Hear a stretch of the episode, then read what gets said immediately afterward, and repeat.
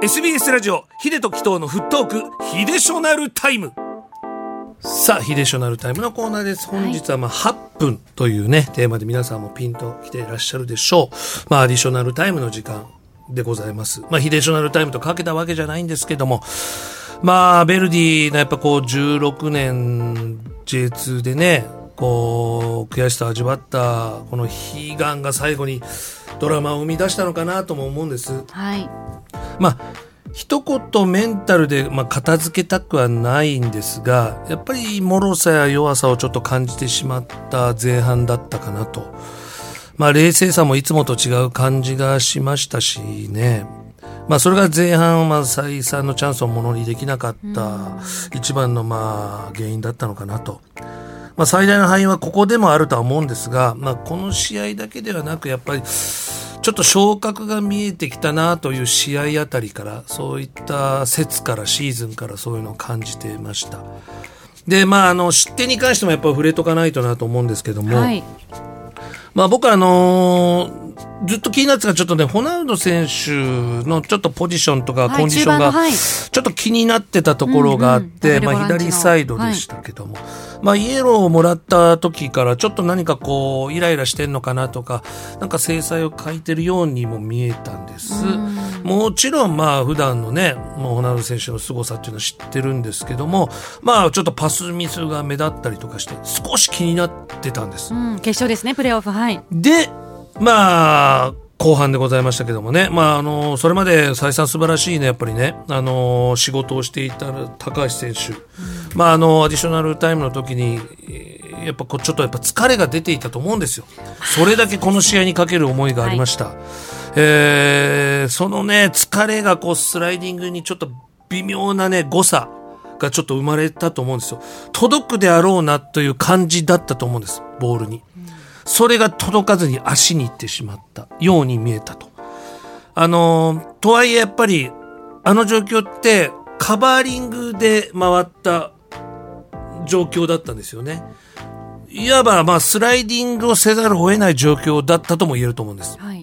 もちろんあの時間帯であのカバーをした時に体を寄せるという選択肢もあったんですけども振り切られたらもう1対1の状況だったって考えた時にあれを選択することもやっぱりあるし普通に一番それが大きいんじゃないかなと。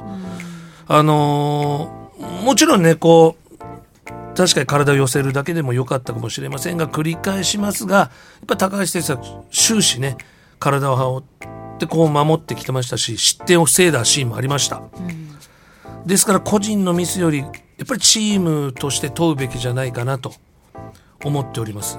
実際僕も、えー高校の時の最後の大会で PK を取られました。もう同じような状況だったんです。だからすごくね、あの気持ちがもう痛いほどわかるんです、まあそれが言い訳ではないんですけども僕の場合はね。でもあれはやっぱりこう高橋選手をちょっとね攻めすぎる方がどうもね SNS で多くて。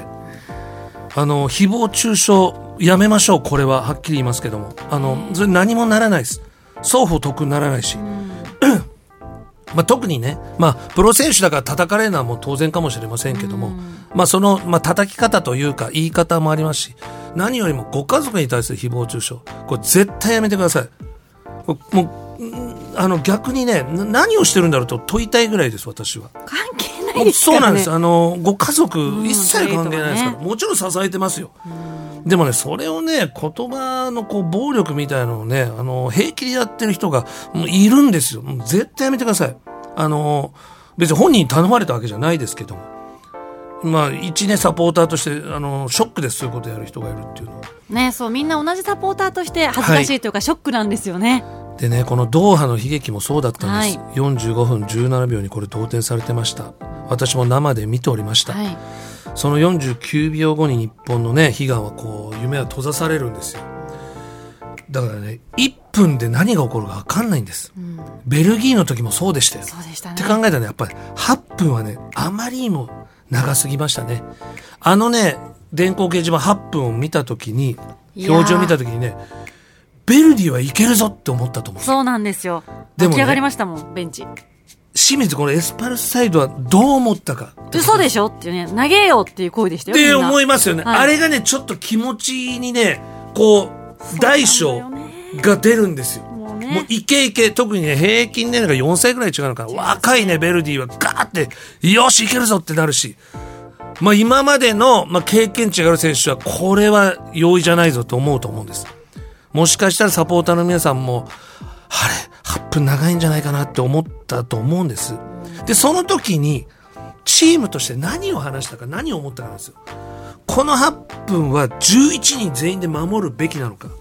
いや追加点を狙うのか。何か僕にははっきりしなかったように見えました。まあ極端な話守るなら11人全員がねペナルティエリア内に入ってもなんだそのサッカー泥臭い。素人かって言われようが何しようが勝ちたいから。ぐらいでも良かったのかなそれぐらいのプライドを捨てるプライドが必要だったのかなとそれもプライドだと思ってますからつまりね戦術と規約でベルディを超えられなかったんじゃないかなまあ結果がそうですからね。はい。まあ、結果論で言ってしまうと、いや、お前はだから言ってるんだろうと思われるかもしれないですけど、ちょっとよぎったんです。というのも、攻めるなら清水は2点目取れるチームだからなんですよ。チーム力があるからなんですよ。一方、ベルディは1点を守れるチームだった。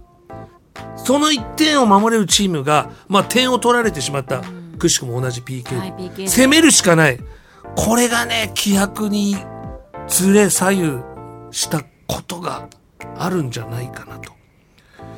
やっぱね、16年間 J2 のね、チームを支る。えるサポーターの気持ちってやっぱすごかったと思うんですよ。これにかける。でももちろん、エスパルスを上げたいという気持ち、僕の周りにもいるじゃないですか、我々の周りにも。忍さんとかそうですよ。それぐらいね、あの、人生をかけて応援してるチームがやっぱり負けたショックっていうのは大きいとは思うんですけども。まあ、とはいえやっぱりあの8分忘れられないなと思いまして忘れてはいけませんし、繰り返しますけども、そのことでね、まあ、ご本人やご家族への誹謗中傷、これはもう絶対やめようよ。もう本当やめよう。こういうことは本当にやめよう。でね、偶発的なミスがね、くしくも両チームにあったわけです。それも PK という形で。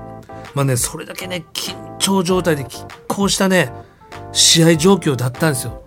ただまあ真実はもう一つ。エスパルスは上がれなかった。ベルディが上がった。これしょうがない。でもね、事実は二つあると思って、東京にとっては非常にね、劇的な、まあ、歓喜だったんですけど、清水にとってはこう残酷な悲劇になりましたが、まあ、これで終わりじゃないんですよ。来シーズンあるんですから。もう本当にね、あの、ずっとね、あの、まあ、エスパルスをこう応援し続けてる人にとったら、まあ、僕なんて本当に番組を始めたからっていうこともあってね、意見弱いかもしれませんけど、でもね、やっぱりね、こう、来シーズンは昇格しようよって僕も本当に心から思ってますから、皆さんどうぞ、あの、間違った形の応援の仕方ではなく、あの、そんなこと言ってるご自身も辛いと思うんでね、あの、顔を上げて、選手の背中を押してご自身もね、あの、自分たちのチームを、愛したチームを信じて、応援して、昇格して泣こうじゃないかと。まあ、これが言いたいんですよね、本当にね。なんかね、この試合で、あの、エスパルスを嫌いになってしまった方や、サッカーをもう応援しないという方のご意見も僕に入ってます。はい。気持ちすごいわかります。でも、あの、待ってます。やっぱり俺、捨てられなかったとか、俺やっぱり清水が好きなんだよな、エスパルスがずっとやっぱりこう、好きなんだなって思うサッカーをやってもらいますから、あの、待ってます。あの、いつか戻ってきてまた一緒に J1 のエスパルスを応援できたらなと。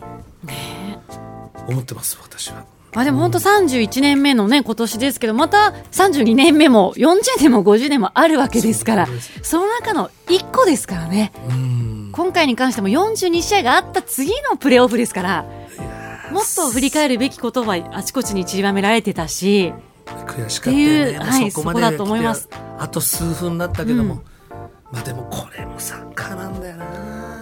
だからみんな好きなんですよ。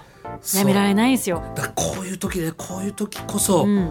サポーターの真意って伝わるよ。あのやっぱり好きなんだ。もうこいつらやっぱり俺が必要なんだって思う。